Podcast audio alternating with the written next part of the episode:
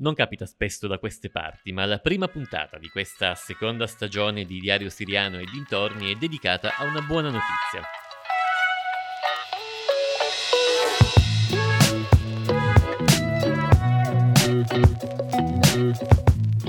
Io sono Marco Magnano, sono un giornalista con diversi anni di radio alle spalle e insieme a me, come nella scorsa stagione, Marco Pasquini, direttore di Armadilla, una ONG attiva nell'area dal 2004. Ciao Marco, bello ritrovarti qui. Ciao Marco, grazie e un saluto anche a chi ci ascolta. La buona notizia di cui parlavo è che martedì 11 ottobre Israele e Libano hanno trovato un accordo sui propri confini marittimi e sullo sfruttamento dei giacimenti di gas naturale a largo delle rispettive coste, nel Mediterraneo orientale.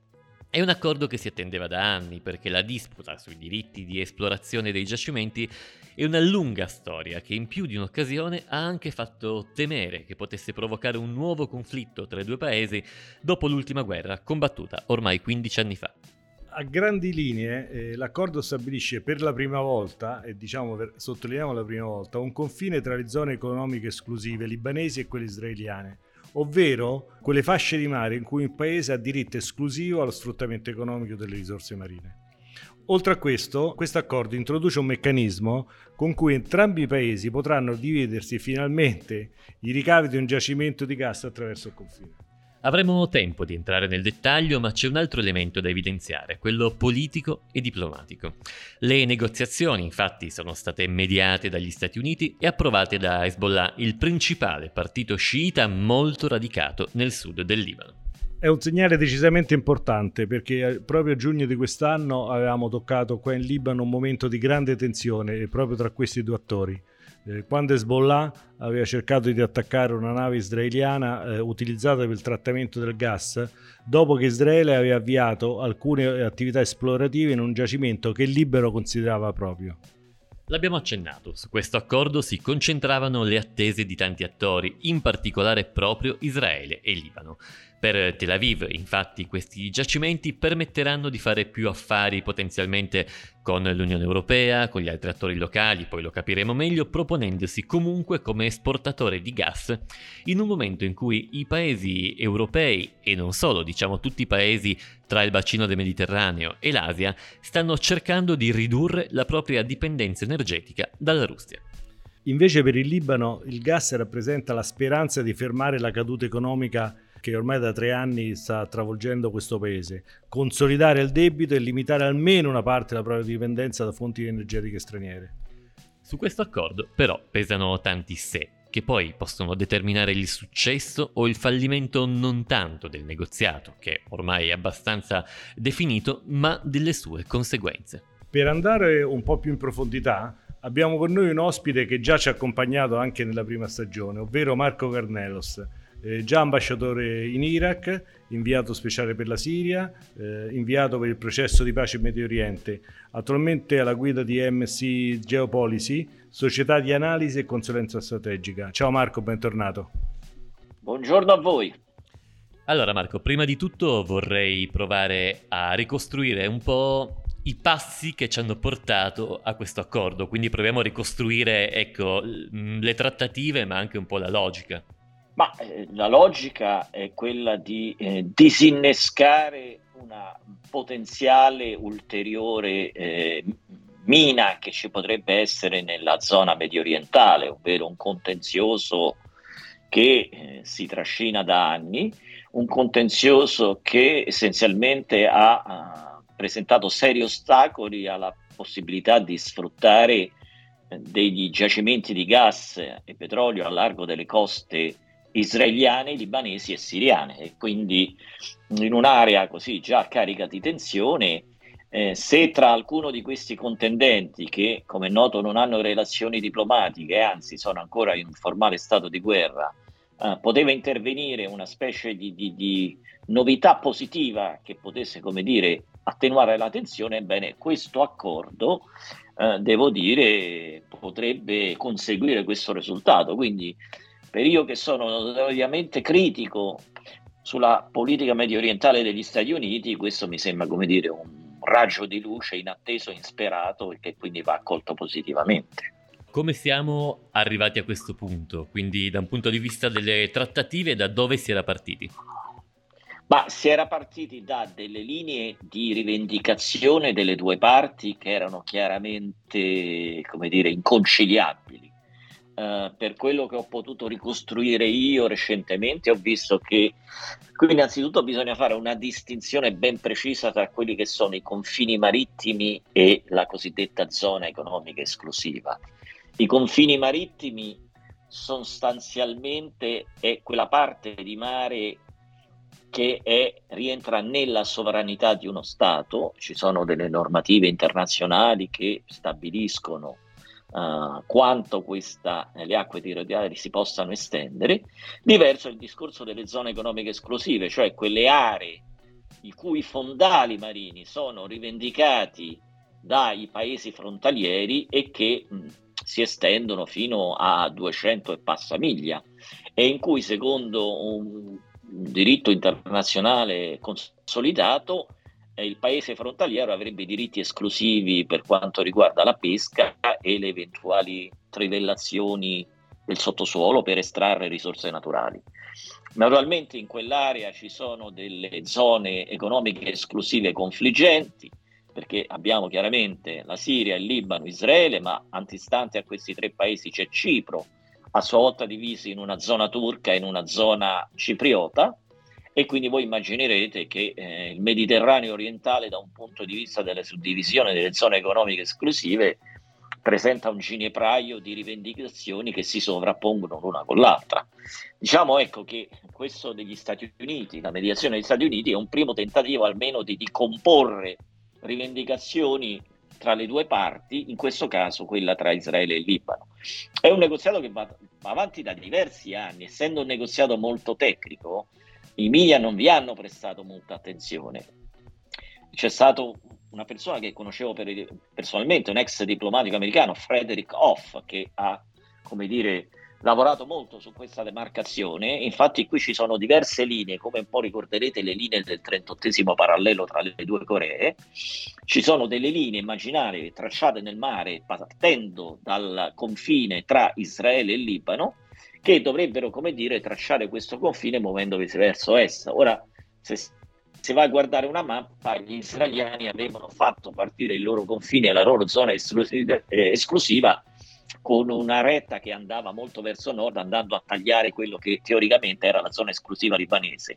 I libanesi avevano fatto più o meno lo stesso, il negoziato era arrivato a un impasse nel 2020 quando il Libano aveva rivendicato un uh, giacimento di Karish che non aveva mai rivendicato prima e quindi l'accordo che sostanzialmente sembrava già pronto era stato messo, eh, era stato come dire congelato c'era stata una precisa rivendicazione di Hezbollah all'epoca. Devo dire, adesso sono stati riannodati i fili del, eh, del discorso.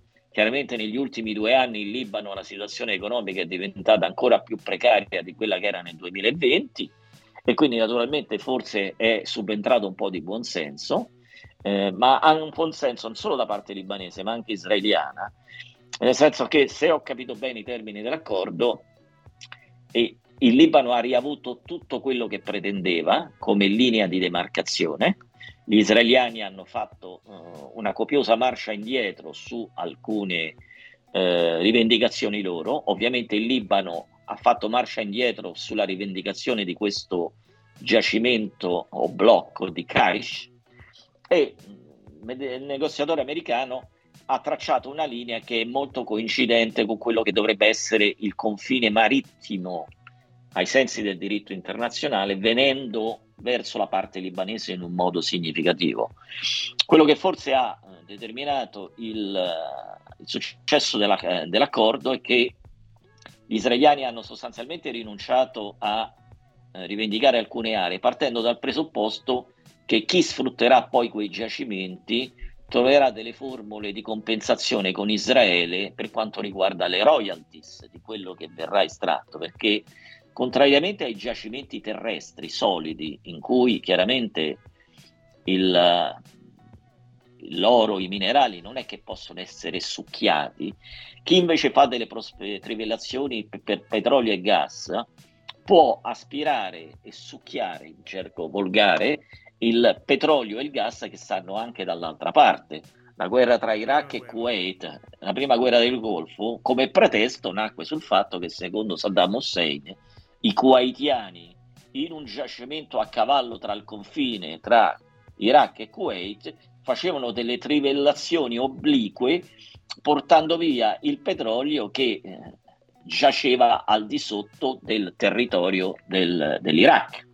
Diciamo che in questa forma, questa formula che è stata utilizzata in questo caso, gli israeliani contano sul fatto che eh, di poter trovare poi una forma di compensazione con la Total, che è la compagnia petrolifera che avrebbe ricevuto le concessioni per estrarre da queste aree, eh, cosa sul quale i libanesi si sono subito precipitati a precisare che se ci saranno delle compensazioni saranno intera- interamente a carico della Total e andranno a valere sui profitti della Total e non certo su quello che spetta a noi. Quindi devo dire è stato un paziente lavoro di eh, mediazione condotto dagli Stati Uniti in modo molto discreto, quindi efficace, e che alla fine fortunatamente è arrivato a conclusione. Ovviamente non sapremo mai quanto la difficile situazione libanese abbia influito nel ricondurre anche Hezbollah a più miti consigli e a lasciar cadere le rivendicazioni su questo giacimento che è molto vicino alla linea di marcazione che si chiama Karish, mentre il grosso giacimento che è chiamato Kana è stato praticamente quasi interamente devoluto alla parte libanese. Quindi ecco, è stato un processo sofferto ma che è arrivato ad un buon esito anche con una certa sorpresa, viste le situazioni e le tensioni dell'area. Qui in Libano c'è una grandissima attesa per queste trattative. Ma tu pensi che sia un accordo veramente conveniente? Io per esempio non sono convinto che possa risolvere da solo tutti i problemi economici, come invece sostengono molti qui in, in, Libano. Ma tu cosa ne pensi? Allora, qui c'è prima una premessa fondamentale che bisogna fare. Tutta questa querel su questo giacimento di Cana, che sostanzialmente era rivendicato da entrambi e che adesso è stato suddiviso ed è quasi interamente a favore del Libano, da quello che sono riuscito a vedere sulle mappe, è un giacimento di cui non si conosce ancora esattamente la consistenza. Quindi diciamo che le due parti si sono andate finora a scontrare su una uh, risorsa del quale uh, non conoscono esattamente l'entità. Quindi non è ancora chiaro quanto gas, credo si tratti in questo caso, sia contenuto in questo giacimento. Se qualcuno ha fatto delle prospezioni, le ha fatte e se le ha tenute gelosamente mh, riservate, quindi il primo punto è non sappiamo quanto gas c'è. Il secondo punto, e questo verte esattamente sul Libano, il mio scetticismo di fondo è che il Libano ci ha abituato a una gestione del proprio patrimonio e delle proprie risorse che dire sciagurata e dire poco. Io al momento non vedo alcuna garanzia che la cleptocrazia libanese, che è stata all'opera negli ultimi 30 anni, si astenga dal far valere le proprie, come dire, mire anche su questo gas, nel senso siamo assolutamente sicuri che le istituzioni libanesi saranno incorruttibili e, come dire, eh, oneste nel sfruttare questo giacimento unicamente a beneficio della popolazione libanese, onde ricevere una serie di introiti che sono vitali per riattivare il paese? Ci sono due quindi grandi dilemma. Uno, quanto gas c'è e quindi quanto ne potrebbe derivare in termini di introiti per il Libano. E il secondo, che è ancora più importante, è l'assoluta incertezza se in questa partita eh, le istituzioni libanesi, i partiti libanesi, i signori della guerra libanese, i cleptocrati libanesi si comporteranno in un modo diverso da come si sono comportati finora per tutto quello che riguarda le risorse del paese. Perdonatemi se tendo a essere un po' pessimista su questo alla luce dei precedenti storici. Parlando uh, di Israele, un importante politico locale del sud ci diceva la scorsa settimana eh, che questo accordo comunque ha anche un grande valore elettorale per Tel Aviv. Tu sei d'accordo? Ma eh, in principio sì, perché alla fin fine è una questione che non era stata risolta nel corso dei decenni, è stata risolta dal governo Lapid. Ora, ben inteso, i termini dell'accordo sono poco dissimili da quelli che erano già stati conclusi nel 2020 con Netanyahu e che Hezbollah aveva bloccato avanzando la rivendicazione di Karish. Il problema è che in Israele si avvicinano le elezioni.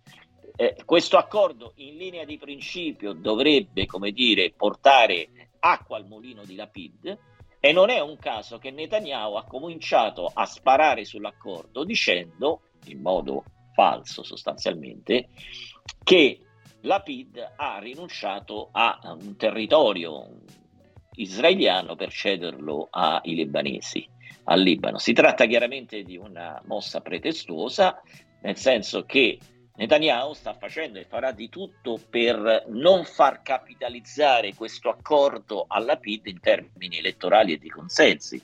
Ora, onestamente non ho i dati per prevedere quanto potrà spostare questo accordo nelle indicazioni di voto degli elettori israeliani quando si andrà a votare. Eh, personalmente la ritengo forse un, un margine molto limitato, però tenendo presente a quanti pochi distacco di voto si tengono le elezioni italiane, quanto i seggi sono, come dire, contestati fino all'ultimo voto, anche una piccola percentuale di spostamento potrebbe come dire, fare la differenza. E eh, personalmente ritengo anche che se sciaguratamente Netanyahu dovesse vincere nuovamente le elezioni israeliane, è piuttosto difficile che lui rimetta in discussione l'accordo. Lo sta utilizzando per motivi elettorali, ma poi alla fine si è arrivati a una composizione della questione dalla quale entrambe le parti potrebbero trarne ottimi benefici, in sostanza. E il mio auspicio è che se faccia da precedente per un, l'avvio di un circolo virtuoso che possa interessare anche altri contenziosi che dividono Israele e il Libano. E, e mi riferisco in particolarmente alla demarcazione del, del confine terrestre con la nota controversia sul uh, controllo delle alture di Shiva nel Libano meridionale, al confine tra Israele, Siria e Libano. Questo accordo arriva in un momento piuttosto particolare, per, per così dire, anche per l'Europa, ovviamente. Stiamo parlando infatti di una importante crisi energetica, poi al netto di speculazioni e eh, questioni anche che esulano dalla crisi ucraina, ma in ogni caso eh, questo accordo si colloca in questo momento piuttosto complicato. Ora quindi eh, a chi possono arrivare i vantaggi? Anche all'Europa, oltre che naturalmente a Israele, a Libano e eh, fare anche una parentesi sulle compagnie private che poi procederanno all'estrazione. Allora, compagnie private sicuramente ne avranno i benefici. Eh, quanto riguarda i benefici all'Europa, eh, questi in prospettiva appaiono piuttosto lontani. Siamo nel medio-lungo termine. Al momento non c'è un gasdotto che colleghi queste aree all'Europa, il famoso East-West uh, o East Transmed, nel senso che è un gasdotto di cui si parla da anni, che dovrebbe appunto collegare in una grandissima rete tutti i bacini eh, di risorse energetiche israeliani, libanesi, egiziani, siriani in futuro e convogliarli verso l'Europa, ma per far questo servono due cose, o un gasdotto, e il gasdotto non è che si costruisce in sei mesi, si costruisce in anni. Secondo, c'è un grossissimo problema che ho evocato prima, da dove passa questo gasdotto?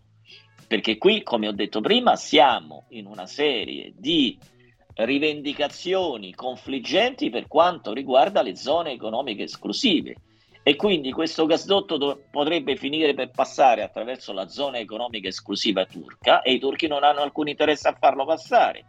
Recentemente i turchi hanno siglato un accordo con la Libia in modo che la zona economica esclusiva rivendicata dalla Libia si vada a congiungere con quella esclusiva eh, rivendicata dal, praticamente dalla Turchia e praticamente si tratterebbe di un varco invalicabile per qualsiasi gasdotto che intenderebbe portare gas dal Mediterraneo orientale verso l'Europa, può essere la Grecia, può essere l'Italia, adesso questo è prematuro dirlo, ma se non c'è il consenso degli stati che rivendicano le zone economiche esclusive, è difficile che il gasdotto possa essere, come dire, eh, costruito.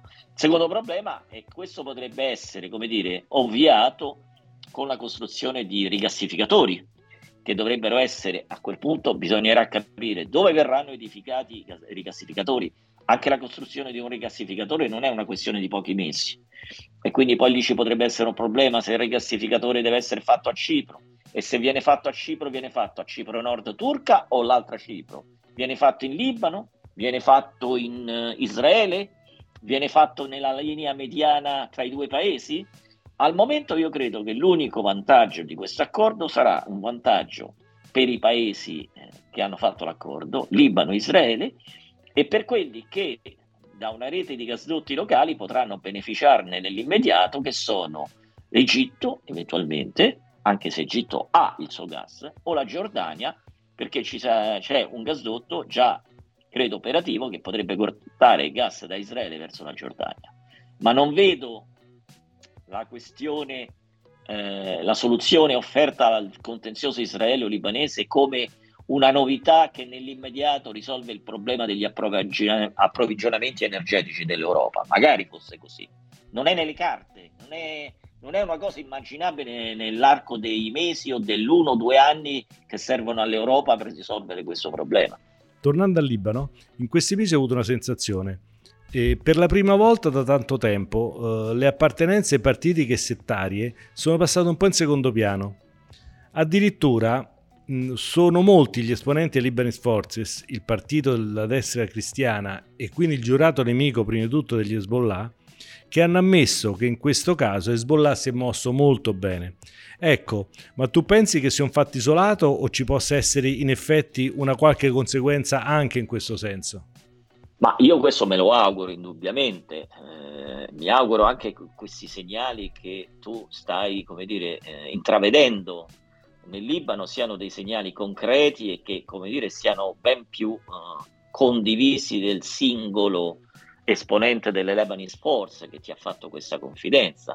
Certo, di un dato di fatto credo sia le Lebanese Force che Hezbollah devono prendere atto e che ormai la popolazione è veramente, veramente allo, a, estremata. e non ne può proprio più di dover, come dire, eh, condurre un'esistenza misera come quella che sta conducendo perché ci sono delle rivalità settarie tra Hezbollah, le forze libanesi e quant'altro. Quindi i segnali che il Libano, che la popolazione sta mandando, i ripetuti assalti alle banche, mi sembra di aver letto che alcune banche hanno definitivamente chiuso i sportelli per non dover essere assaltata dalla popolazione eh, che è sull'orlo della, della, del collasso, che è esausta. E questo forse dovrebbe anche indurre eh, alcune forze politiche libanesi ad accantonare certe riserve, certe divisioni, perché non è una cosa che loro fanno soltanto nel loro interesse di forze politiche, credo che abbiano anche una necessità, una forma di autotutela, autotutela perché se effettivamente la situazione dovesse sfuggire al controllo e si ritrovano milioni di libanesi per le strade esasperati e che cominciano ad assaltare tutto, a sfasciare tutto, un paese finisce nel caos più totale e un caos più totale in cui a quel punto nessuno sarebbe più in grado di controllare alcunché, sarebbe un'anarchia totale, molto più dell'anarchia che tu quotidiana- quotidianamente sperimenti vivendo là. Un'ultima considerazione prima di salutarci. Eh, a questo punto il tavolo negoziale eh, si chiude, ma quali sono i prossimi passi per rendere effettivo l'accordo? Ma il primo passo è che se c'è un cambio di governo in Israele, il nuovo governo accetti l'accordo e lo onori. E il secondo passo ecco, è se effettivamente il Libano ne potrà trarre un beneficio eh, in questo senso, eh, nel senso che cominci anche a, come dire, se non altro a utilizzarlo della propria uh, rete nazionale, eh, anche se da quello che so io, forse mi sbaglio, il Libano non ha una uh, rete gas, forse qui Marco mi può correggere, gran parte del gas nel paese va, va su bomboli, quindi esatto un vecchio sistema, quindi non c'è una rete di distribuzione del gas del paese. Quello che potrebbe essere per il Libano è vendere questo gas ricavandone valuta pregiata per, come dire, rimettere un po' a posto i suoi bilanci disastrati. Ma come ho detto prima, se non sappiamo l'entità, eh, il, una proiezione di quanto il Libano possa incassare annualmente dallo sfruttamento di questi giacimenti, ogni ipotesi lascia il tempo che trova. Eh, il prossimo passo che io vedrei con molto favore e che ho, eh, come dire, evocato prima, è che proprio basandosi sul precedente eh, liquido dell'acqua, si vada anche al precedente, si crea anche come dire, un eh, precedente solido andando sulla Terra e vedere se capitalizzando su questo successo gli Stati Uniti se la sentono di avviare anche una mediazione eh, libanese, tra Libano e Israele sul controllo delle alture di Sheba che hanno una valenza direi più strategico-militare che non economico-commerciale, che quindi potrebbero determinare problemi ben superiori rispetto a quelli della demarcazione marittima tra i due paesi, perché questo sarebbe un ulteriore elemento che disinnescherebbe le tensioni storiche che esistono tra Libano ed Israele. Ecco, questo sarebbe veramente eh, eh, l'elemento che noi dovremmo ricercare maggiormente per far sì che questo accordo di demarcazione marittima non rimanga un positivo atto isolato, ma sia l'inizio di un percorso virtuoso. Ecco. Sarebbe come minimo necessario, certo è anche una questione di volontà in larga parte. Ne parleremo ancora, ma intanto grazie davvero a Marco Carnelos per essere stato con noi, per averci illustrato con grande chiarezza, come sempre, una, uno scenario che è indubbiamente complesso, anche perché, come abbiamo capito, non c'è una grande verità già scritta, ma ci sono molte ipotesi, molti sé, e noi ci risentiremo presto. Grazie Marco. Ciao Marco. Grazie, grazie. a voi. Grazie. E noi ci sentiamo tra due settimane con la prossima puntata di Diario Siriano e dintorni. A presto.